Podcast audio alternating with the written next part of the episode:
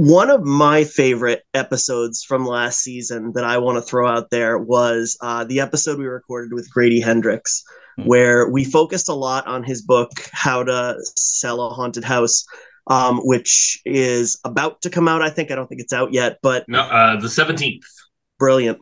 And the reason I think the biggest reason I love that obviously Grady is a pleasure to talk to, and he's so knowledgeable about the genre and so warm.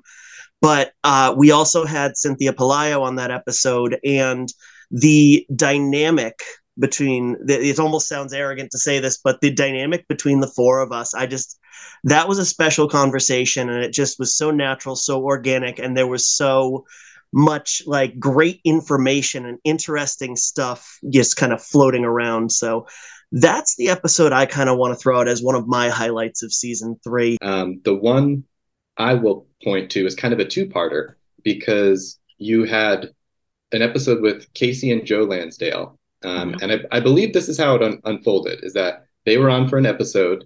And in that, y'all started talking about Karen Lansdale and how she founded helped found the HWA, and it was this kind of story that I, among many other people, had not heard before.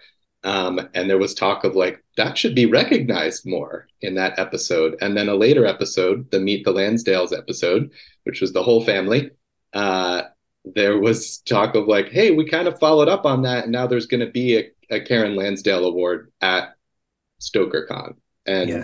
it was because of that episode and that conversation that was started you know, on the podcast. And it was so cool as a listener to hear hear that conversation start, to feel that fire burning with everybody being like, yeah, why don't more people know this? Why is that recognition not happening? And then to see the immediate impact in a future episode was so great.